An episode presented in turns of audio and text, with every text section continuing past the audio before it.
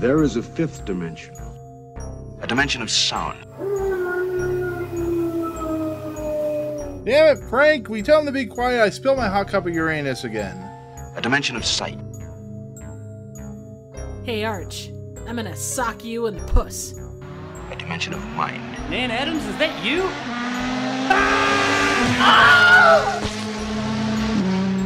Next stop, the Twilight Zone. What's going on, everyone? Welcome back to the fifth dimension of Twilight Zone podcast. I am, as always, your host, Nick, and we are here to talk about Rod Serling's famous, iconic TV show that can probably never be, uh, you know, talked about ever again in such perfect whatever. I don't know where I'm going with this. Anyways, uh, you can uh, reach me. Uh, you can reach our uh, channel on my YouTube channel as well as we're on Apple Podcasts and Google Play. We're probably on Amazon somewhere. I think. I don't know. I still haven't heard back from them, but um, we're back to talk another episode of the Twilight Zone and um, here I got two people to talk to about the Twilight Zone with me. My two regular uh, guest hosts or hosts or whatever you want to call them, the host with the most. Are you calling Uh, us the- hoes? Yeah, The hostess host. with the mostest, babe. Yeah. uh, but our our our, our first your hoe. host. Yeah. but our You first always be host, my hose. Ah, gee. Rose Unlike before that rose. package I sent to you guys.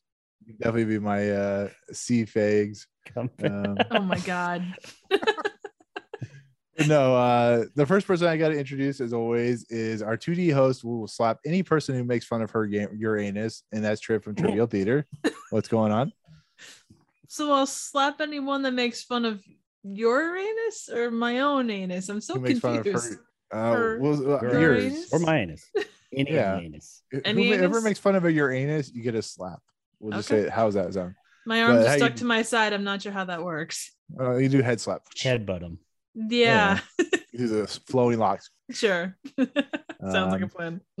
So if you're if you're wondering, we are this is a week after the uh, Oscars when Will Sli- uh, Will Smith did slap Chris Rock, which was amazing and weird and scary and kind of funny. So um yeah, so how you I doing, just Trip? watched it. It's amazing. Exactly. it was definitely a thing to behold. Uh, n- Yeah. I think we witnessed history, and uh, hopefully, we will have many more moments like that down the road. Exactly. I think Maybe somebody the- won maybe- Best Picture too or something. Yeah, Yeah. exactly. There was a, there was an award show of some sort, but uh, you know, grand scheme. Yeah, something. Yeah, right. Yeah. But the other person you hear is, of course, a man who is our little Starlink of the podcast, and that is host Jacob of Jacob Aw. Anders Reviews. How you doing, Jacob? You doing good? You I'm doing good. I am not quite the little Starlink as of yet, or the big Almost. Starlink. but Next I will be soon. hopefully, hopefully by then I'll have my star linked in here and all that. So, so you won't have to not show my full screen because I'm like a frozen image. Because my internet's so crap. But yeah, Well, I'm good. Your semi-frozen image is better than my full image any day of the week. I'm pretty sure. Oh no, you hush your mouth, Jeff. You hear that bullshit they're talking? What? hey, don't be Uh. talking for Jeff. You don't represent his views. I mean, he doesn't have anything sticking out of his eye anymore. Yeah. Oh, that's that's coming back soon. It's coming soon. Once I get my internet, so I can get those images back. We'll get something back in that eye, Jeff. I know you love it. Ah, yes. But but Did you just try to fist the eyeball? Yeah. That was kind of Um, weird. I don't try and fist anything. I do not try. There is no try. There's only do. You Double fist. I mean, it is a big eye. You know, it's a star. It's a starro level pupil. quite the hole. Yes. and he holds a goal. There you go. Oh, the fire cup's back. What? Yeah. Uh, Oh, uh, yeah. Triv, sorry. Your That's okay. cup. I still have it. It's just dirty. No, that's It's all right. being washed at the moment. That's okay. Man, Hurry. That sounds like Mad it's clean to me. If the it's flower dirty. cup had to make a No, that's that's that's a good cup. yeah. But as we begin, really, these are the two cosmic sin awards of my heart. The Razzies. You're you're calling us both Bruce Willis? I'm not calling sure how. you I, the the Razzies of the of our heart of the podcast. We're the are we we're the- redeemed Razzies or are we just Razzies? Because that could be taken in a bunch of different ways. I mean, we're like the greatest podcast ever. So we Well, are yeah, like the no the shit, you Redeemer. Award. And to us, to us, Nick, you will be the Amy Schumer of our hearts. Oh, yeah. Especially dressed as Inspire- uh, Yeah, especially dressed as a Super or Spider Man. exactly. Somebody's gonna watch this like six months from now. They never watched the Oscars. They're like, "What in the fuck are these people talking about?" Put it this way: you your spandex Thank hits for us in all the right months later. places. Yeah, exactly. Uh, shit. Yes. Anyways, so yes, we're talking about the Twilight Zone, a series that was definitely, I think, nominated for Emmys, was definitely not nominated for Razzies.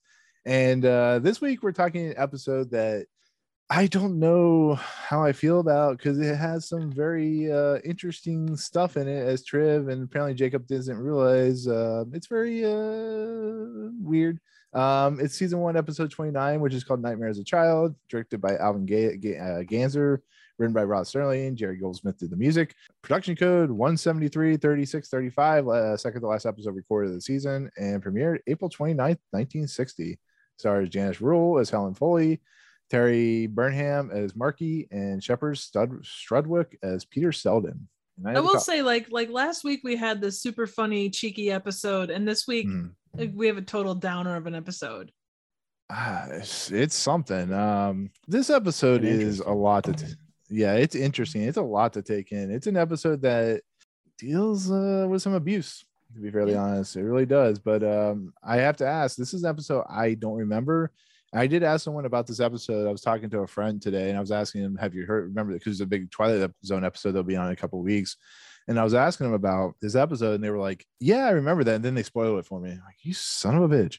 And um, I got I gotta ask you guys, even if you had never don't remember this episode at all, which I know Jacob you haven't.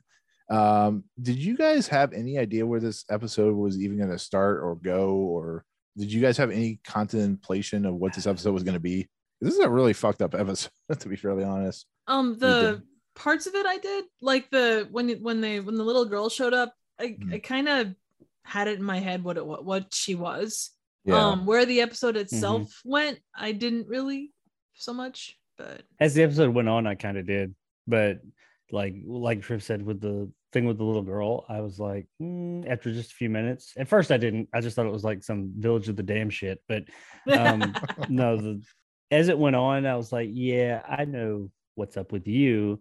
And then around the time that we'll get to the guy left, I was like, mm, yeah, I think, uh, yeah, mhm, yeah, I think I get that. And then it kind of just all fell into place. yeah. I don't know how I feel. I, I really don't. We're gonna have to talk through this, but I'm um, curious this to is- hear about this, this Oh, situation no, no, no. We'll get to that. We'll get to that. that you were talking about. yeah we'll get we'll, i promise you i promise you we will get to that. Even if i forget you'll remind me and i will definitely get to it. Um so this episode, episode opens up helen foley uh, walks into the building sees a little girl on the steps and immediately invite, invites her in for her hot cocoa. I don't know how you feel about adults with kids but i'm assuming jacob that is some random adult uh, that you didn't know welcomed your kid into a, a apartment and offered free drinks. Um how you feel about that? But it's really weird. I know, Yeah, I I know was the 60s and stuff is weird, but she, I just, she just invited her in, like, hey, there's Yeah. a kid, come on in. And she was like, okay, that, that just seemed odd to me, but okay. Sure. I mean, you could take it from the perspective of she felt camaraderie with the kid, like it was something that no other kid she would have invited in, but this particular kid, she was like, "Hey, kid, come come join me." well later Well, on it based makes on where the episode goes. Yeah. Yeah. But anyway, she offers hot chocolate, which I wish people would offer me hot chocolate. I don't get enough hot chocolate in my life. Hey, It's- Nick. it's- yeah. Would you like some hot chocolate? I got some on the table here. Hell yeah. Send it on over. I'll you take come six- get it. I, I'll, give me like uh give me 25 hours. I'll get over there. I promise. Okay. um so anyways that leads into she makes hot chocolate for this kid who is not giving her name and i don't know how you guys feel about the kid in this episode but she kind of freaked me out a little bit she was like trying too hard maybe a little bit I, I don't know but she's like i know who you are i know everything about you and I think that's, Not- I think she's supposed to. Yeah, and she did a Yeah. great job as an act, like as a as a kid actor. great. She did great. it was just it was just off-footing it was not off-footing it was off-setting i guess i don't know Nick is Um, just anti-kid. apparently but the This the other is another thing day. me. Yeah, so anyway so she Weird ass makes kid. a hot yeah. so she makes the hot chocolate and that's when the uh, opening narration happens Oh yeah, that's my cue. Month of November, hot chocolate, and a small cameo cameo of a child's face. Imperfect, only in its solemnity. Is that what solemnity? Solemnity? Solemnity, solemnity, right? solemnity, oh, solemnity. Yeah, see, I'm I'm glad I'm not alone in that. Okay. and these are the improbable ingredients to a human emotion. An emotion, say, like fear. But in a moment, this woman, Helen Foley, will realize fear. She will understand what are the properties of terror. A little girl will lead her by the hand and walk with her into a nightmare. Dun, dun, dun. Go to commercial. Um, so I don't know, Triv. Did you have the trivia on this at all? Uh, yeah. So the the lady main lady's name was Helen Foley, and that was the one of uh, Rod Serling's favorite teachers. The there was the acting debut. There's a little girl at the end that has a doll. Um, and it was her. It was her name is Morgan Brittany. She's uncredited, although she had several lines near the end. Oh no, I was gonna say the one thing. Uh, Helen Foley was the name of the teacher in uh, the Twilight Zone movie. The one with Oh. the little kid. Yeah, that's awesome. Oh yeah. Yeah, the, yeah, creepy. At least she got. At least the little girl got paid for having lines in a. I'm sure. I hope Yeah. she got paid. Ideally speaking. There's actually a couple of, and I could be wrong. I didn't read this. I just going off memory, which is very bad at my age. But um, there was some other things that we'll get to with the score that I saw some some uh, parallels between this and the Twilight Zone movie from the 80s as well, and another movie. But we'll get there. I think uh, Jerry Goldsmith actually did the score for the movie, if I remember right. Did he do the score for Poltergeist as well? Yes. Because Yes, this did. really reminded me eh, later on in the episode of the poltergeist theme and some slightly it was reminiscent of at least Mm. part of the theme or some of the theme in the movie the twilight zone movie Yeah, yeah. It's uh Jerry Goldsmith did a lot of work for his his time. I, I was actually surprised every time I hear about a movie that he uh, did the musical score for. I'm like, really? Like he did like the Thirteenth Warrior, Oh wow. The Haunting, oh really The Mummy. eaters of the dead yeah, Eaters of the Dead. Um, such a better name than the 13th warrior the fuck? I know, right? anyway He did. That's like the the, voice the for This Batman. Batman. podcast so. So this whole kind of segment is just this kid is talking to Helen Foley's character, and she's just kind of, you know, every time Helen Foley says something, she's like, "Oh, I know about that," or "Does this seem familiar?" or whatever's going on. It's like it's like there's a lock on Helen Foley's brain that's keeping her from remembering all this. And I don't know if you guys think this way, but I'm assuming that were you starting to come to the idea that possibly she was uh maybe the same person was that coming to you guys at all while that was happening while they were talking and every every time she says something she's like oh yeah i remember that you have the burn on your arm and you have you know something happened when you were a kid and you know this stuff coming is like did the person in the street was there anybody you recognize? Did you recognize the guy in the school uh, in the car coming from home? Like were you guys starting to form any impressions that she was the same person? Because i mean it's pretty early it's right before the i mean before the act break but it happens you know. What do you guys do you guys have anything on that? I mean, I, I kind of figured from like after the first couple lines the kid had, I kind of felt like this is probably her as a child, or it's a childhood toy that she had, or something. Mhm. So I mean, I it took a few minutes into it. Um, I, I like I said, I started to pick up on. Yeah, I think that's her as a child, or or her something something to do with her childhood. Obviously, this kid's not normal, but uh, can we talk about that scar that she talks about on her arm? She's like, "Do you have a scar, a burn scar?" On your arm, and she lifts up her arm. And I was like, "God, that's not a scar. That's an open wound." This lady Basically. talk about I got a scar. Jesus, that's like a freaking open wound on her arm. I was like, that's that just happened or something. But whatever. That that was just my takeaway from that. But yeah, um, I had uh, I I started to think that at some point, probably about midway point of the episode, I was like, yeah, I think that's her.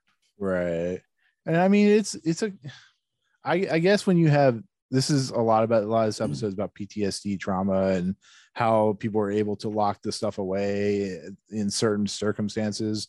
And it makes sense mm. that's why the episode makes sense in a lot of respects when she doesn't remember anything. Even the kids like you don't remember this you don't remember that you don't have any faint inkling because you know if somebody locks something away something could trigger it to come back which is what the peter mm. Selden character ends up being about. And um you know she the girl just kind of knows everything about her and then she's like uh, what's your name and then people call her as her nickname is marky and you know she drinks the coffee or the cup of hot chocolate what's that I was just say I loved her reaction to Mhm.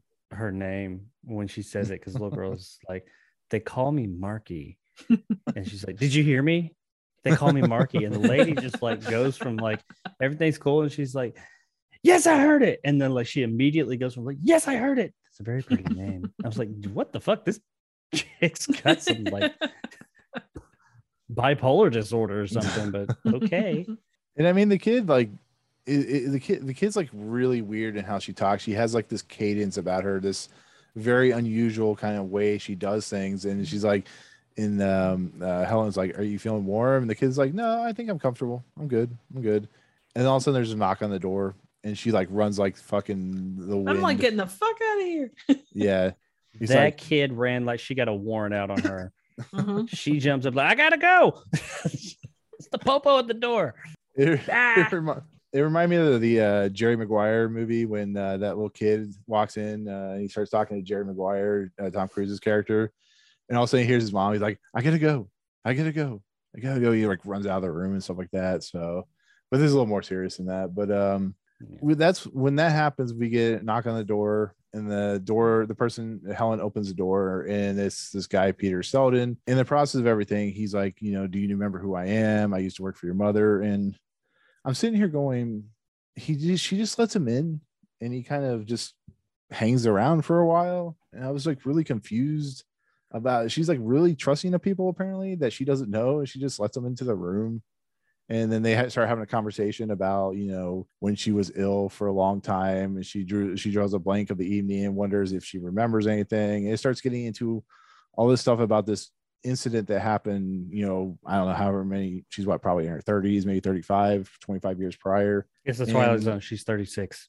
Yeah, everybody's 36. exactly and so this the things that i start questioning about and the things that i start wondering about is this guy comes in out of the blue she's the person that the is talking about the one that maybe she remembered or had some inkling of and he just comes in and he starts like asking all these questions and things and idea like stuff that happens about you know the ni- nightmares things that she's waking up from the bed hearing about from her mother's terror and screaming and this you know all this stuff that's happening. I'm going this is such a red flag. Like wouldn't you just want this guy to leave? Wouldn't you start calling the police? Because there's something off about the situation. And I, I don't know what you guys feel about like i said it's the 60s i mean things are different than they are now now we would never let this happen unless we knew the person or had invited him over for a party but what do you guys think about this That was all kinds of red Free love, flags. yeah, is is even even then, especially if you had like even if it was like a little kid going, "Oh, you don't want to let him in. Bad things are gonna. I'm here to warn you of things." I mean, I would, you know, take that as on board, but you know, outside, you know, outside perspective is everything. So yeah She's that- just letting all these people in her house. She let this guy in her house. I think it's kind of clear what she was after. And she's like, Yeah, come on in. It's free love and all that shit in the 60s. Let's have a party. come on. You're about my age, maybe a little older. I don't really know. You never know in the Twilight Zone. It's like, whatever. It's been a while. I had a kid here earlier, but you know, that didn't work out. Ooh. but so nice. God damn So uh, yeah, I don't know, but yeah, that was weird. That that guy he just shows up and starts saying all this weird shit. It's like, hey, yeah, I, I used to know you and your mom, and do you? It's like he starts prodding. It's like, hey, do you remember? Which I guess that makes sense once we find out what we know. But he's like prodding to get information or trying to get. It's like everybody this night is trying to get all this information and trying to get her to relive this horrific moment in her life, and she's Uh, just she- like, oh, she- yeah, that's normal. yeah, she moved past it and everything. But uh, okay, so we, we have to talk about this, and uh, this may be a discussion that is going to go places I don't know. And Triv and I were thinking about the same thing, and the man says to her he has uh, quite a crush on her when she was younger. Now, I Mhm. was thinking I was thinking about this for a second. I'm going, how old is this guy? Was he her age when this happened? What is it?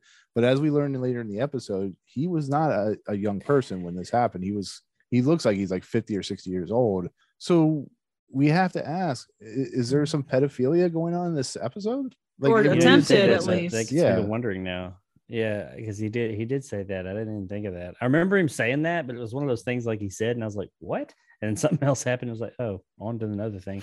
so yeah, you might be right. He's like maybe had a thing going with her mom, and then maybe he had been like messing with her, and oh man, maybe Rod Serling. It didn't say anything in all the stuff. Well, the few things that I looked at, the extremely limited search I did of this episode before getting in here because I was in a hurry. But yeah, I think you might be onto something. I Or mean, I don't want. I don't was- like talking about this stuff, but it's just like, is that? wh- It, but then it talks about how later on he was.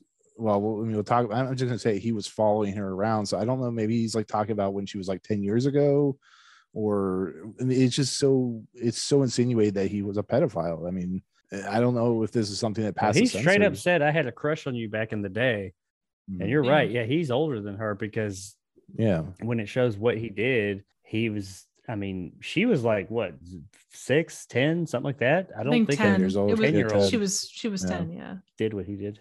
Yeah. So yeah, I'm thinking he was probably at least 20. I had a crush on a 10 year old. What the fuck, you fucking weirdo. Yeah. yeah. It's um. Oof. It's a it's a licorice pizza situation.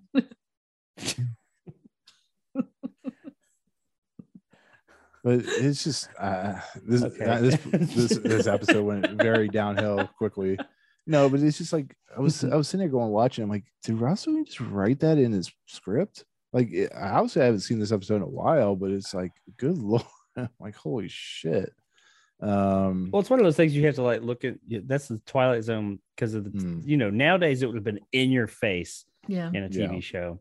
Back then they had to like kind of do things on the sly. And that's what makes talking about these, these episodes interesting. Like I said, I mean, I watched this episode and I didn't catch any of that. But now that you've Mhm. brought it to light, I'm like, oh shit. I think there's actually something to that. And it makes sense because back then they had to like kind of like Everything had to be stuff, skirted. you know. Yeah, it has to be like you know, kind of like shrouded in mystery, and and they because the censors weren't going to let you talk about that kind of stuff. But clearly, whoever wrote this thought it was something that at least needed to be addressed, get people to thinking about it. I'm surprised more there isn't more about that in the in the uh not trivia, but you know, talking about the episode and stuff in the two places I looked. Granted, I didn't do a huge search, but Yeah, I can't say I did either, but just generally, I mean, and it could have been general abuse. It, could, it may not have been like pedophilia per se. oh, he said he had a crush. So maybe he wasn't doing anything, but clearly it was on his mind. Right. And maybe as Yeah, an I adult, he feels like he can say it as compared to before.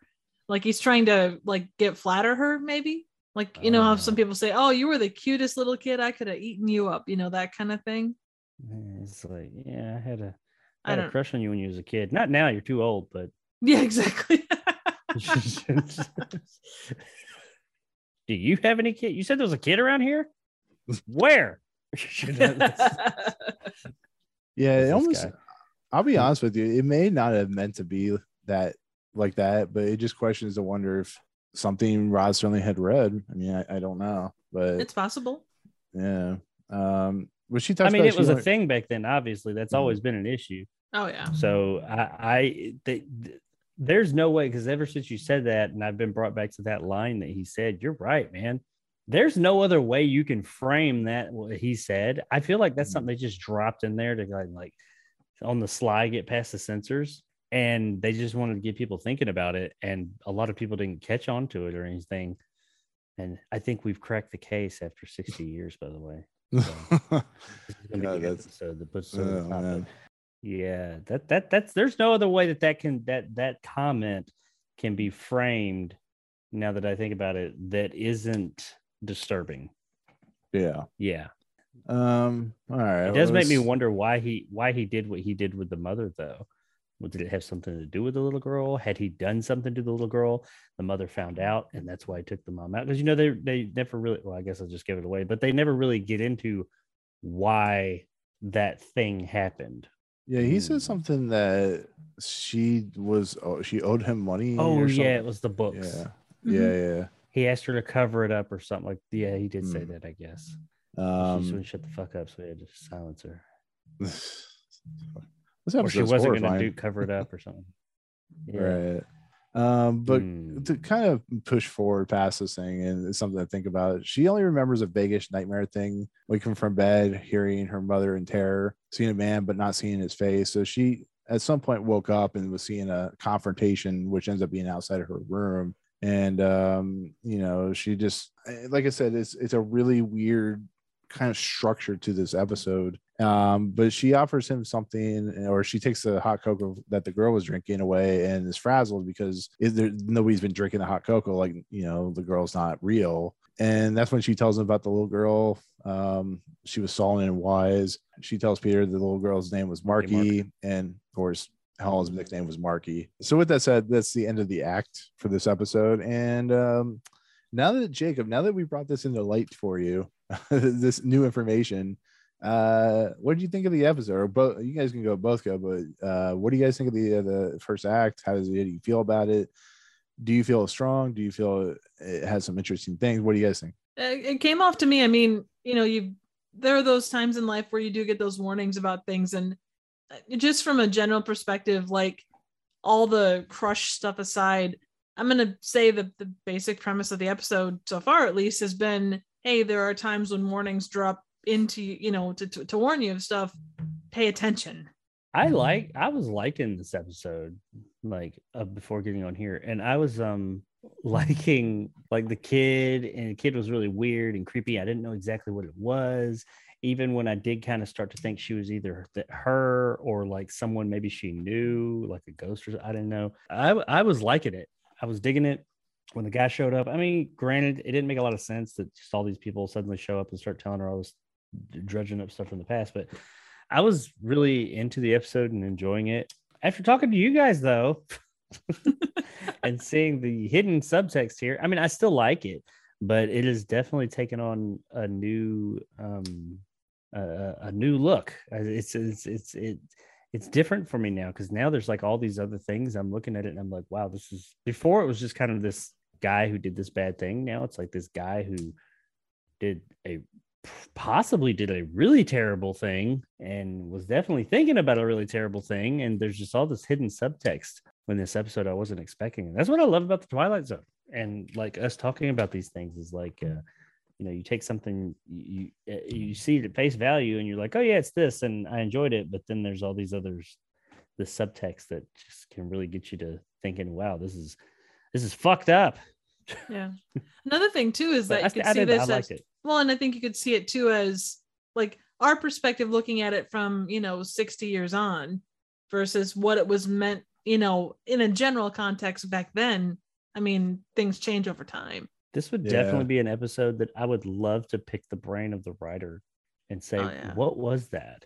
Like, what what were you going? Because I honestly sitting here thinking about it, I'd have to rewatch the episode and pay closer attention. But I cannot see another place that that comment and what all it and some of the other things the guys did, the guy did, what all it meant. I really feel like they were touching on something there, and they just dropped a seed, just dropped just little seed, and that was enough to really.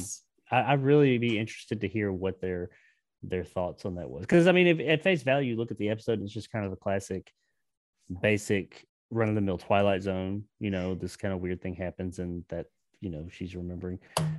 But man, there's some really dark shit that I think was going on uh, in the background of this episode. yeah and that's one thing about it too words are never chosen by at random when you're talking twilight zone or they Oh, don't seem to Oh. I mean, when people write scripts too. I mean, we, I was talking with somebody about that the other day. Uh, people, these scripts are gone over and over and over by multiple people, and we, even the writer themselves, when they write it, every single word, everything that's said in a script, typically has some type of meaning, some way, some shape, form, fashion. Especially something like, "Oh, I used to have like that." That is, man, she like changed my whole view and outlook on this this episode. Now I'm just like, I kind of want to. I don't usually go back and rewatch episodes after I've watched them. I kind of want to go back and rewatch this one now. Well, I mean, you See when we get I into this, I'll say when we get into the second act, you can actually see um, some subtext going on with the picture. Why does he have this picture? Why has he been following around this girl for? You know, he says he. I mean, and, and we'll get. Into, let's actually let's actually talk about the second act. You know, we've been hearing the. There's there's something to be said about the little girl who keeps singing "Twinkle Twinkle Little Star," and if you start thinking about it, it's a really kind of common thing for kids that have some kind of defense mechanism when something tragic happens. I've heard stories about kids, Mhm. you know, having to deal with like their trauma so hurt that, you know, this girl repeats twinkle twinkle little star. Like I was like so confused by like why does she keep repeating it? But when you think about it, you know, maybe this was something to keep her calm and she felt safe singing that song. And, you know, the fact that this guy Peter is there she just keeps singing it it's just it makes it gives the movie it gives the episode a much more um scary context if you think about it. It's a very um hard episode to watch because like i said peter's there he's bringing up all this stuff he's trying to unlock all this stuff and then it gets to the conclusion but he has the photograph helen sees the flashback with the the the silhouettes and you know the mother getting pushed down the stairs or whatever it happens in her room she screams the guy runs out. I mean think about all the stuff that's going on. This this is why this episode i don't know how i i don't know where to place it even in the list because it's just so much so much darkness in this episode that you only see on you don't even see until you start thinking about it. Even us talking now i'm starting to see more and more. I mean the guy has a picture of her as a 10 year old i mean that that brings up much more Yeah, context. that's fucking weird. yeah. And he's been following her since she's 10 years old to and like if you were going to do what you're going to do why would you wait 25 years or whatever I, I don't know I mean, when she saw him at that red light earlier in the day, was he in a fucking Ford Econovan, like white with no fucking windows? I mean, is he driving around in a rape van? I mean, this this guy's this, this guy's suspect as fuck. Right. yeah One thing I have to question though, and maybe maybe I'm looking at this from the wrong way, but why would he specifically try to unlock the memories of of Helen? That just seems weird to like reopen all the all the case for that abuse. If if that that know. that's what i was I- thinking too it was like it's a little weird in a storytelling aspect to like if he was going to do what he's going to do why would he need to reopen these old wounds is he like trying to like get to her first and then do what he needs to do it, it doesn't make any sense to me that's where I kinda think he it. was. Uh, I knowing what we know after the end, I think he was.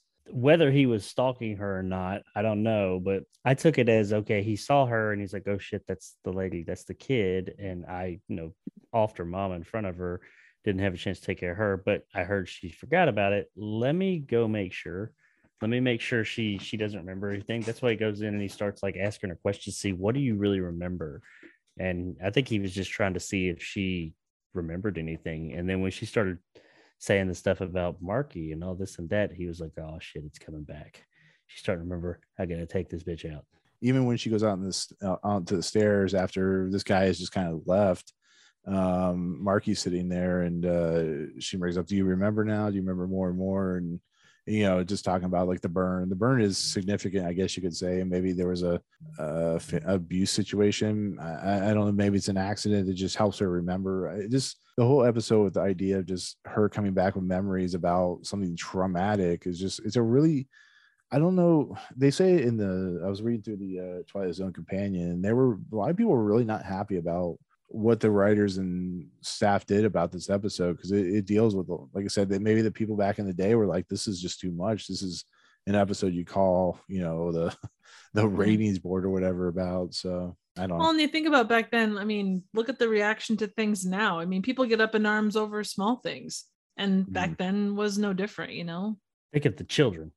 Yeah, oh god. You can't have get so sick of that argument. Uh, speaking of Helen, Helen's the one that come up with then The Simpsons. But this leads to um, the kind of conclusion to this episode because it moves pretty quickly for what it's worth. But Peter just kind of happens to pop up again, and he pretty much admits to everything. He killed his mother, killed her mother, and you know now she has to be the Inigo Montoya, and you know the whole situation there, and it just like he he said he's like he came back to f- unfinished business because basically kill her and i'm going once again you're here to kill her you had all this time to kill i'm not don't i'm not saying you should kill people. I'm just saying he has all this time to kill her.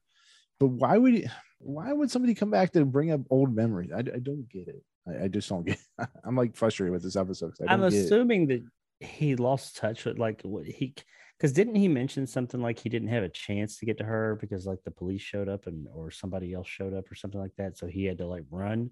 Yeah i, I remember vaguely he said something about like i didn't get a chance to finish the job or whatever because you know after i did that and saw you the neighbors showed up and all that so Oh, because the I'm kid was assuming that, screaming. like, that's that's what yeah it was. she was too covered up with people so he just had to go and And then like after a while, he was like, okay, she doesn't remember. And then I guess he saw her and he was like, let me let me check on this and make sure she still doesn't remember because you know statute of limitations on murder not a thing. And um Mhm. and that's that's when he decided I guess these memories are coming back for whatever reason. So I got to take her out. Can we talk about though also when she ran out into the hallway and he's chasing her and all that, and she goes to knock on the doors? That door across the hallway that she went and knocked on, that was probably the flimsiest fucking door in the world. that thing like bowed in. I Oh was my like, you could have just ran a little bit harder and been in that motherfucker. I mean, you didn't try very hard to get in there, but And Can we can we also talk about the way the guy dies too? He just like the way he oh, falls. oh, we down finna the talk steps. about that. Let's just have I mean, Just damn, did about it. Nan Adams hit his ass down the stairs from the top? Because like I was actually watching it on this screen over here, and I glanced over here at this one for just a second, and I looked up right as he crested. He just took off over the fucking stairs. I was like, "Damn, what hit him?" It's like Nan No. Adams. Is that you? Did she like sideswipe him? props to props to the guy who was his stunt double. I mean, he, Oh, he- man, he, no took a fall in that and those steps were not Uh, that wasn't a sure. stunt. Hell, he he just that's how they did it back in the day, hardcore. They just threw his ass down the steps. Said, "Is your insurance policy up? Good thing." But yeah, I mean, after everything's said and done, they're they're doing the this you know taking photos of the dead guy. Once again, they haven't covered him up, but I mean, it was the '60s, and they never um, covered anybody up. Overrated. I know, right? And actually, that fall that fall kind of reminded me a little bit of the Psycho's fall when he fell down the stairs a little bit, but um so they the two detectives what's that? Oh yeah. The two detectives are talking and they're like you know i gave her a sedative to keep her you know keep her down and you know the guy asks you know she keeps talking about this child and the detective seems to be real knowledgeable about unfinished business and you know this girl was a manifestation of you know her youth and trying to help her and protect her and you know it's a twilight zone so it makes you know sense that this girl is probably a, a real thing that came to light came to life in her imagination, you know, as a whatever it is. But um, she goes into the room and she hears, um, I thought all that was odd too, and I feel like that was the writer talking to the audience. Whether that was something the writer felt like they had to do, or like somebody said, "This is kind of heady. Maybe you need to give a bit of an explanation." Let's have this cop with a PhD who can explain exactly what was going on with her, you know, psyche at the time. Because yeah, I, I felt like I got that. I mean, by the time it was all over, I was like, yeah, I, I get what happened. But, you know, it was the 60s. They're like, oh, people aren't going to get it. You need to explain it. I feel like that was just the writers handhold the audience and, mm. and and and not having faith in their audience being able to figure out what they had written so they had to have someone to come in and you know exposition dump exactly what had happened so yeah, just in case you didn't get it for you dumbasses out there this is what happened well, considering back in the day, I mean, not that not that the 60s is, you know, like the 1870s or whatever, but there's probably a lot of people that, you know, didn't think about that aspect Yeah. of things. You know, if you think their main demo was middle class America, you probably didn't see a lot of this kind of stuff. Or you didn't talk about it at least. yeah it's kind of like last week Yeah. like we were talking about last week, a lot of the people that watched these shows on TV back then in the 60s, they didn't have the uh, all the media we have nowadays. So what they saw on TV, they took at face value. If they saw a little girl talking to someone, then unless they saw this little girl materialize or, or dematerialize into the ether, they probably thought, "Oh, that was a real person." Wait, Yeah. what was going on? Is I don't know. I say that, and I mean, yeah, but I feel like maybe I'm naive here. I feel like people as a whole would be able to figure that out. But once again, we're looking at this thing through the lenses of people in 2022, not 1960. So Yeah. maybe. Or they might have ideas, but not, you know, they might be like, oh, well, like, you know, it might be this, but there's that confirmation or whatever. Yeah. Either way, it was definitely the writers trying to say, hey, this is what happened. Yeah. you didn't catch on. In case you missed it. Yeah. Yeah, and um, of course she's in in her room or whatever. She finally feels at ease, and then all of a sudden the little twinkle twinkle little star pops up again, and she walks out into the hallway, and it's some random girl with the Annabelle doll, and he's like, I have it. He says, You both have a lovely smile. And Helen smiles as she walks back into her apartment.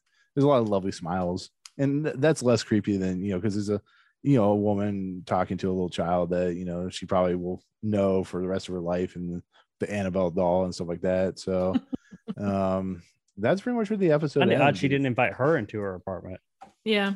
Shit. what are you should've. going? What revolution revelation are you going to give me now? She's never gonna invite anyone in ever again. it's like it's like poltergeist. whatever. She's they just throw out the TV. It's like fuck the TV, fuck the child, that type Yeah. of thing. So um yeah, so that's the end of the episode. A very dark, depressing, but um it's an episode of the Twilight Zone that went places. But was there before we get into the opening or closing narration, was there any other things that you know subtext wise or hinting at things? Was there anything else you wanted to talk about with the episode? Good, bad, anything you guys want to talk about? I think I'm pretty good. I mean, we kind of that was the main thing of the episode that that I saw. You know. I I I don't know, man. I did like this episode. I thought the end just kind of happened really fast, and you know, when you start picking it apart, it's like, okay, why would this happen? There were a lot of conveniences as to why it happened. I mean, we could say, you know, all these people all of a sudden show up trying to dredge up old memories, but really only one person did. And we could always attribute it to the reason the little girl showed up is because she saw that man at the light earlier in the day. And that is what made her mind start going. That's why the little girl showed up, that manifestation showed up. So it's really only that the guy showed up. So that kind of makes, I don't know, if you go that way about it, that makes sense as to why the little girl showed up then. And then he showed up later on because he saw her, blah, blah, blah, blah. But I can say that I liked, I was liking the episode and I, I did enjoy the episode.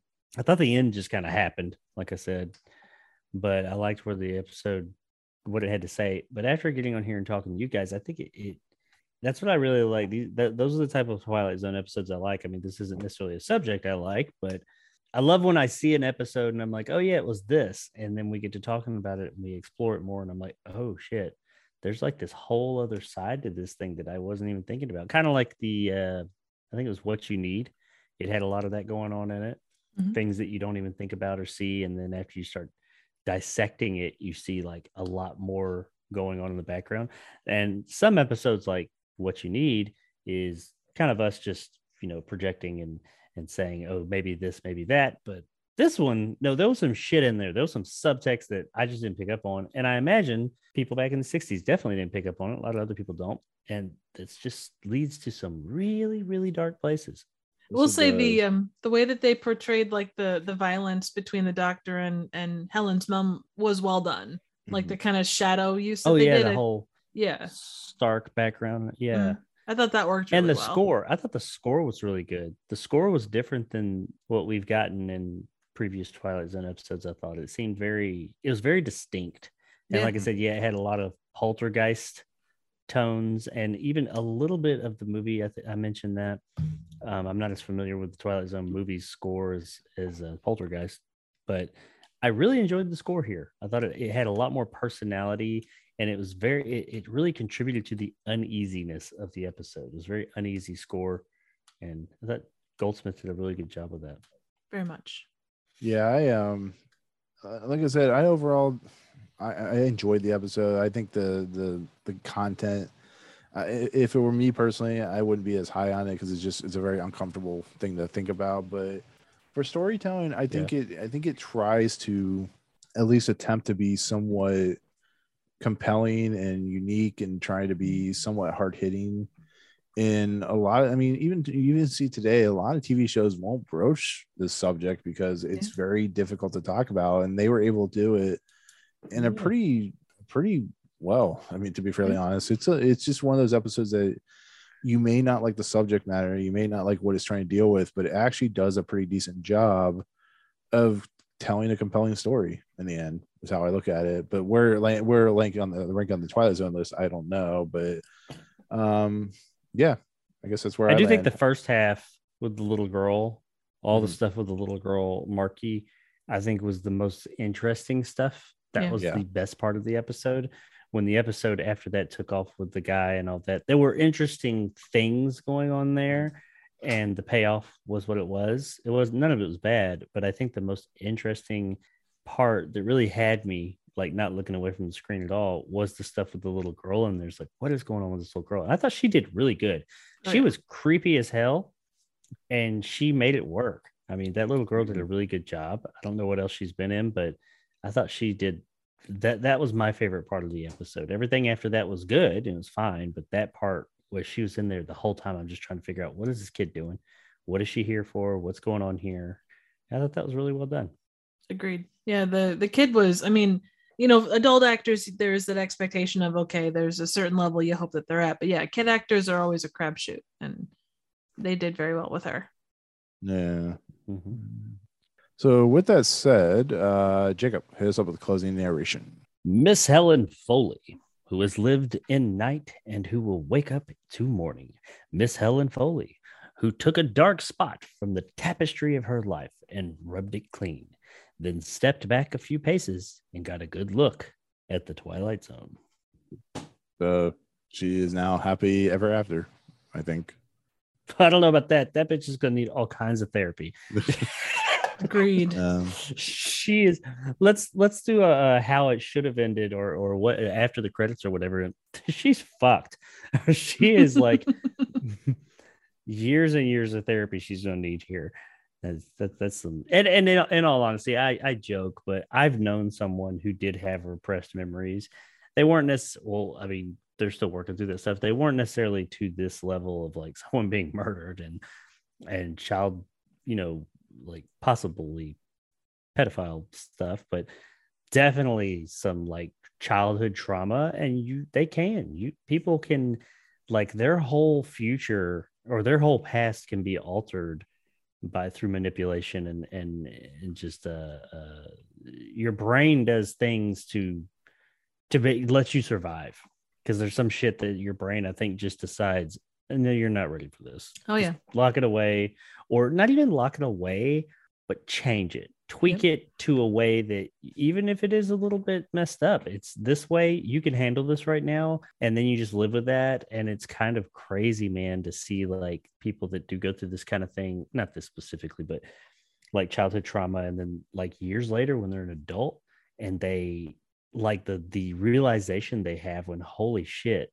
like this huge part of my life like all this from my life that I've always lived with and I've always thought and it's always it's it's informed the way that I look at certain people and things and now it's all different it's it's kind of crazy what your brain can do and I think that was a big part of this episode as well trauma Oh, yeah. and all that I think that's interesting and I mean granted I have a personal investment in that and I I I see you know, I've never been through it myself that I know of at least but um seeing somebody go through that and seeing how this show how this episode portrayed that I thought that was that's really neat especially Yeah. for the 60s I mean you didn't hear about shit like that back then No, you absolutely didn't.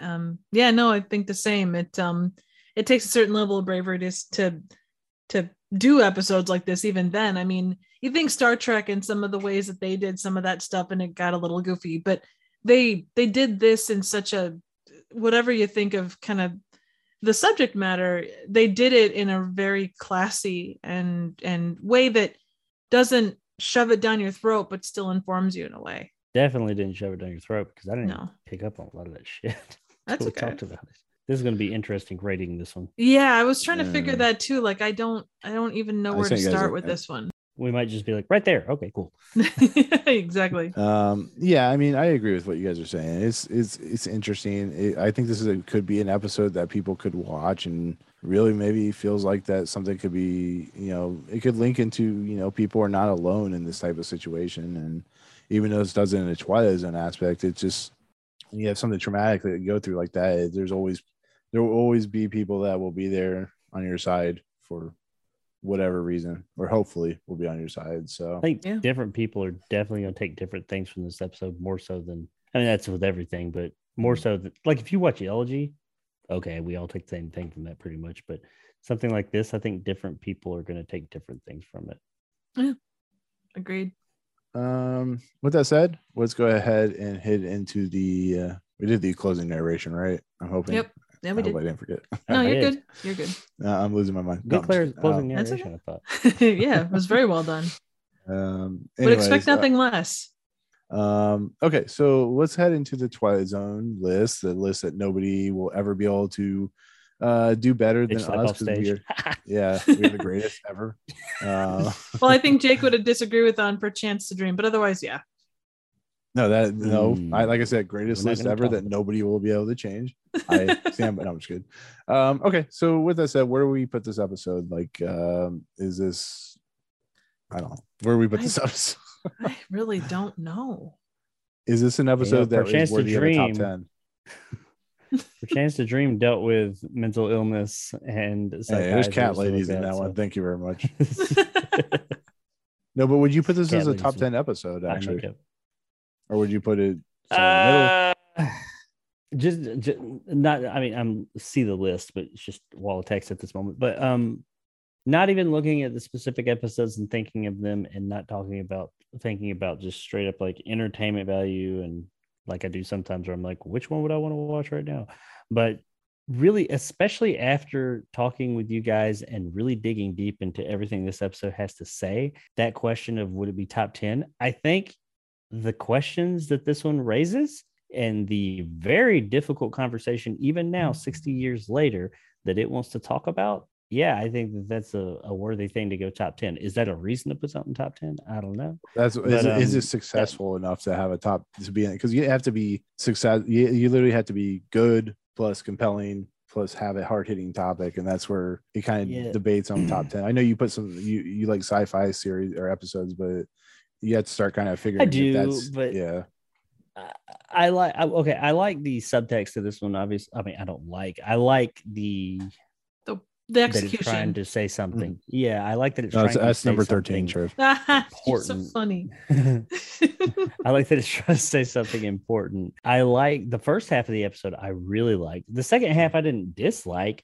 but I felt like the first half was better than the second half. The second half was more just okay, stuff's happening. It wasn't as compelling as the first half, in my opinion. The part with the little girl. Once she left, it was like okay, I'm still having a good time, but that was some really good shit. So execution overall of the episode, just as viewing experience, I thought was fine.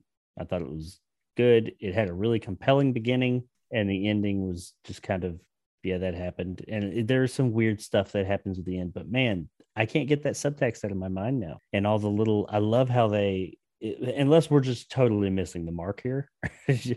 but from what we've talked about, I really love how it's got some really deep subtext that never even goes into it doesn't do that thing like we talked about with the guy with the the police officer in there where it has to explain it to us. It just puts things in there and says hey what do you think? So i i love the episodes that get us to talking get us to thinking about things that aren't put right there on display.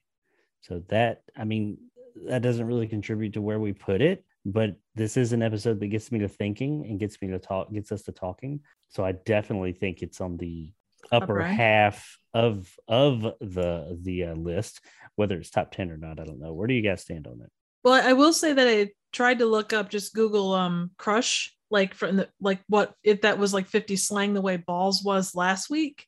And you know how it means something other than what we kind of thought it was. I can't find anything that specifically meant like crush as in like you know like oh you know uh, you know a you you have a fond you know a fondness for another person that's not like a crush the way we know it now. So I mean, I, I think the context it stands is in at least some way, shape, or form the context that we know today.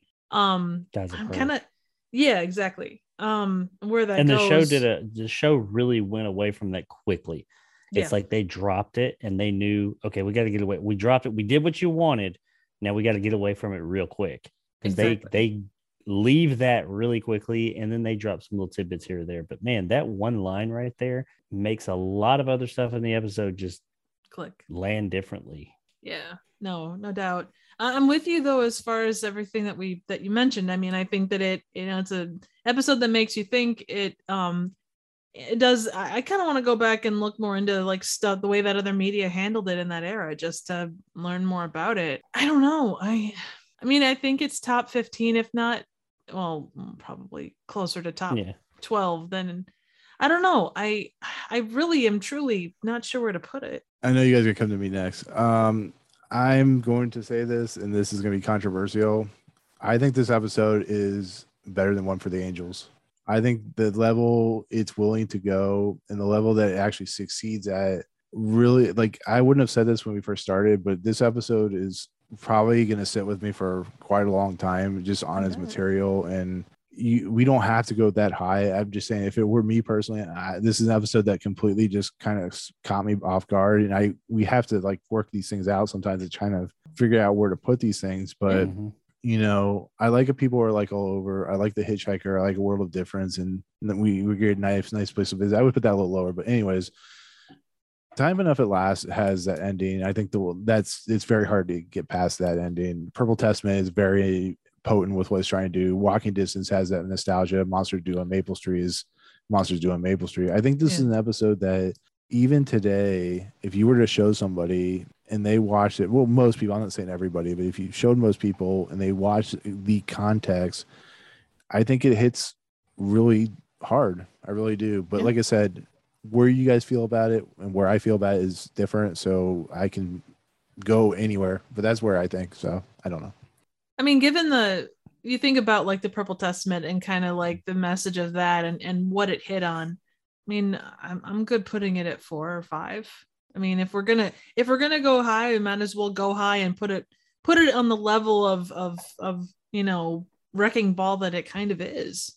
Mm-hmm. I mean, I don't know, Jay. I know Jacob. Yeah. You said you have problems with the second act, but I don't know. You tell me. No, I don't have problems with it. I just think I I I just really liked it. That little girl I thought did a phenomenal job at what she was supposed to be there to do. And the second act that act is fine. I mean, I, I was cool with it. I enjoyed the second act as well. I just thought that that first act was really good. That little girl was really damn good. And since she wasn't in the second act much, I thought, you know, that's why it it, it just kind of it was kind of like Yeah, oh, she does we haven't gotten to those highs yet. But Yeah. the, what the second act does that the first act didn't is that's when it opens up all the really heady stuff that we've been the subtext and everything. That's Yeah. where the subtext comes in with the second act. And I think that's what it does. So the second act is kind of like if you just take it at face value, yeah, it's just, you know, some events that happen and they're fine, they're cool. But when you start to think about it, that's when the really hard hitting stuff comes into play is during that part of so and you know, it's supposed to be uncomfortable. Maybe that's why it is a little bit more unlikable because it's you're dealing with a subject that's I really cannot see a way around that that's not what it was. And I'm with you. I mean, I definitely think it was better than Perchance to Dream. Uh, people are like all over. Man, I keep blanking on these things. That was the Roddy McDowall. The we one just where- watched that one. Which one? Yeah. That's one where he But- ends up in Oh, a, the, the in a go to cell. Mars. Yeah, zoo. kind or of thing. whatever or wherever it was. Yeah, I think it's better than that one. I, I and I enjoy that one, but I think that its message, which that's the crazy thing. This one doesn't even have a message so much. It's just bringing awareness to something. It doesn't have some message. It's just saying, "Hey, this is a thing, and you need to Mhm. think about it. You need to talk about it." Um, and it's sad that we can't openly talk about it.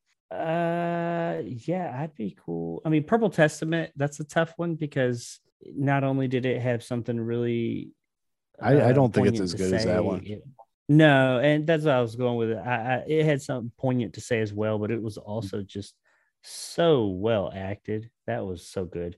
Um, time enough at last. Oh, that's the the one with the guy with the glasses which Yeah. I know I feel I think that was a good episode, but I don't feel as quite like it's I'm not as high on that one as you guys quite are. Uh, but I mean, I'm cool with it has a banger of an ending. One for the angels, I, yeah, both of which deal with children, but I think this one has a bit more to say than that one. Yeah. I'd be cool with Okay, this one. It's crazy because as we've talked about this one, I've gotten I, I went into it thinking, oh yeah, this is a good episode. Probably like a I think Triv said it initially like a ten or a twelve somewhere in there. But as we talk about it, I just think this episode is even more important and better. The more we talk about it, we'll keep talking. It'll number one. yeah, exactly. Uh, let me ask you this, Triv. Do you think it should go above time enough at last? Do you think it should go below it? Where do you stand? I'm good with four or five, honestly.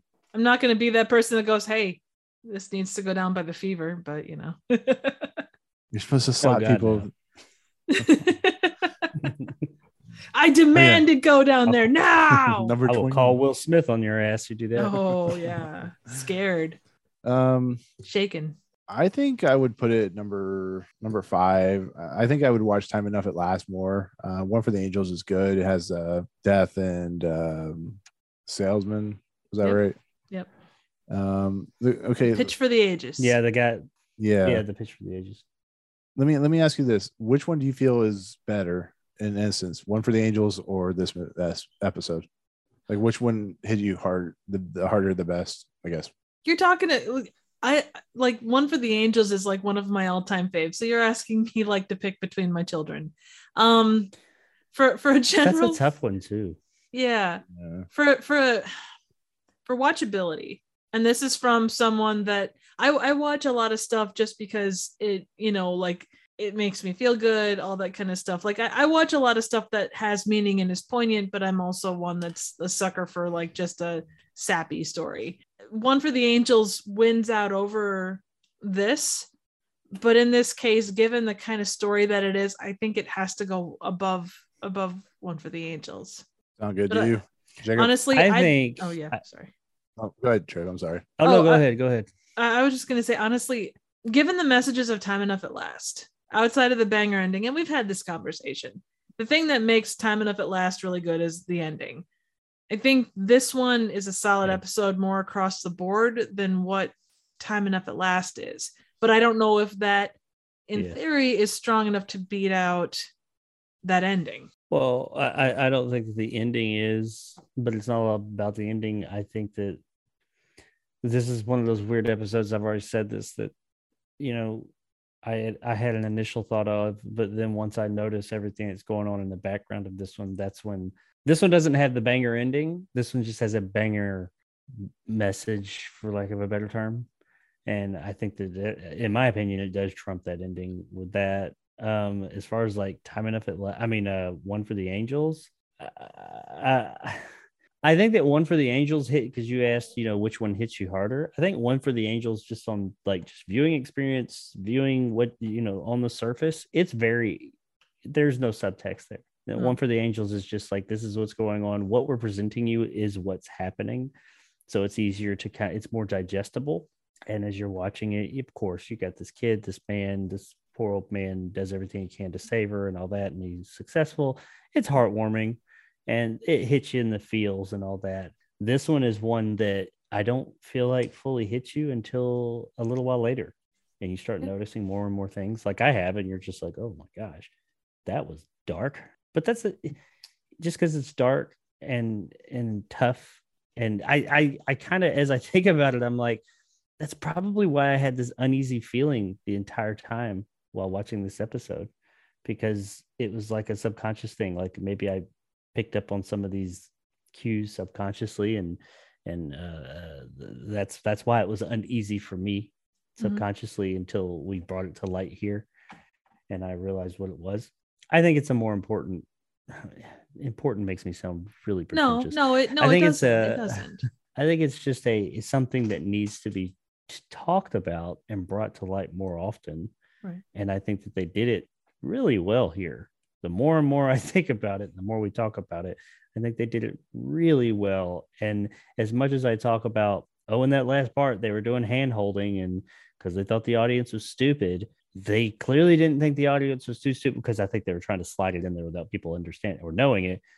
I mean, they didn't the big hit hard hitting part of the episode, they didn't explain it all. And I love that. I love when movies or shows or stories don't hold your hand. They put something in there for you to say, for you to figure out, you the the audience member. And I think this one did that. So yeah, I'm gonna say it's better than time enough at last and one for the angels. But if it goes in four or five, I'll be happy. Shit. Um, I said a lot of words and just didn't stick to anything. no, it's uh the difficulty is is trying to when we get to like episode 100, it's gonna be so difficult to place this shit. But um, I'm saying I- above time enough at last. I am too. I- I I mean, I, as much as I don't want Yeah. to say that, I I yeah, I think you're I think you guys are both right. I think it's I'm making the executive decision. well. I just want to make sure you're right with that executive decision. Yes. So My coffee cup st- or my cup of hot chocolate stand. all right, so I yeah, have I have no executive powers here, so I think uh yeah, I think uh, okay. Trivis Trivis put down the gavel. No, I'm kidding. Damn was- straight I have. I was going to go above time of the last uh, uh, myself, but Yeah. Mm. anyways, um, yeah. new so number four. New, number four is Nightmare as a Child. It has been said. It has been written. Let it be said. Let it be done. Uh, number one, Monsters Due on Maple Street. Number 29 is The Fever. Um, I think there's a respectable place to put that episode. So, Yeah. uh, yeah. So, with that said, this is going to be an interesting episode to talk about next week because I love this episode, but I don't know where we are going to land on it. But Triv knows this episode, I'm sure. I know Jacob has seen this episode, I'm 100% sure, but it's called A Stop at Willoughby. It's, Oh, great episode. yeah, season one, episode 30. The- what's it by- called? Stop at Willoughby. You'll know you it would- when you see it. yeah, you'll know this episode from the ending. So, um, but it's directed by Robert Parrish, written by Rod, uh, Rod Serling, and uh, stars James Daly and Howard Smith. And like I said, it's considered like a classics uh, Twilight Zone episode. So, anyways, Is that one on the train? Yep. yes, I Yeah. vaguely- Oh, okay, we'll see. you, I'm on know a it. boat. I said that Huh? not because I remembered, but because I just looked at the thumbnail and it's people sitting on a train. it's good reason to believe it happened on a train. Exactly. yeah. Unless they want that's what they want you to think. Dun dun Yeah, dun. We got seven episodes left until the end of this monster of a season. That's insane. Oh, dude, we haven't even gotten to the fourth season yet. Actually, how many episodes is Yeah, it? doesn't season one have the longest, uh, the most episodes out of all of them? Or the season is there a bigger Um, a season season somewhere? Season two has 29. Season three has 37. Holy shit. Oh, season three. Look at you. Season four Aw. is 18, and season five has uh 36. So we're, Huh. we're in we're in for the long haul. So Get on the okay, so train. these these Don't seasons stop at back then were just long. Yeah. all right. Um, so okay, so that'll do it. That'll be our take on season one, episode 29, which is called A Nightmare as a Child. Triv, if you want to go slapping, if they people want to go slapping or trying to slap you, or if you want to slap them, where can they find your channel to slap people? You know, Uh, love slap style. You can find me here on YouTube at Trivial Theater. Um, I try to do normal content. I've been a little slow on it lately, but uh, keep on, keep on keeping a look. Um, you can also find me on Twitter at trivia underscore chick. Awesome. And uh, Jacob, now that you can kind of talk to people in some form or fashion when your internet does work, uh, if they want to reach out and find your somewhat reasonable internet, uh, where can they find you? Reach out and touch me. You Yeah. can reach out and touch me at YouTube. That's where I spend most of my time at Jacob Anders Reviews. Also have a gaming channel, Jacob Anders Gaming. I know my naming conventions are extremely original. Um, I'm also on Twitter at Redneval2, where I post stuff about my YouTube channel. And every now and then stuff about Star Wars ice blocks here or there. And that's an old one. Did that like three years ago. But um that's where I spend most of my time. And hopefully, yes, I you guys have those of you that tune in weekly or tune into my channel are probably sick and fucking tired of hearing about this guy bitch and moan about his internet and his first world problems, but that problem will be rectified within the next week and a half. So hopefully I will be even more active again because it will not take me five minutes to load a fucking website. Always a nice thing. Exactly. And as always, You have you no can idea. find our uh, and as always, you can find our channel on my YouTube channel, which is Movie Emporium, where I post all my videos and TV reviews and stuff. We are an Apple Podcast, Google Play. I think we're on Amazon. So rate, subscribe, star. If you like listening to us, you know, do a, uh, a was it SM, ASMR, ASMR, ASMR, whatever ASMR. That type it. of thing. Yeah. Uh, you can find us on audio feeds. Uh, but with that said, for myself, Jacob, and Triv, we'll see you guys next time in the Twilight Zone. Peace out. Peace, love, chicken grease. I'm out this Thank piece.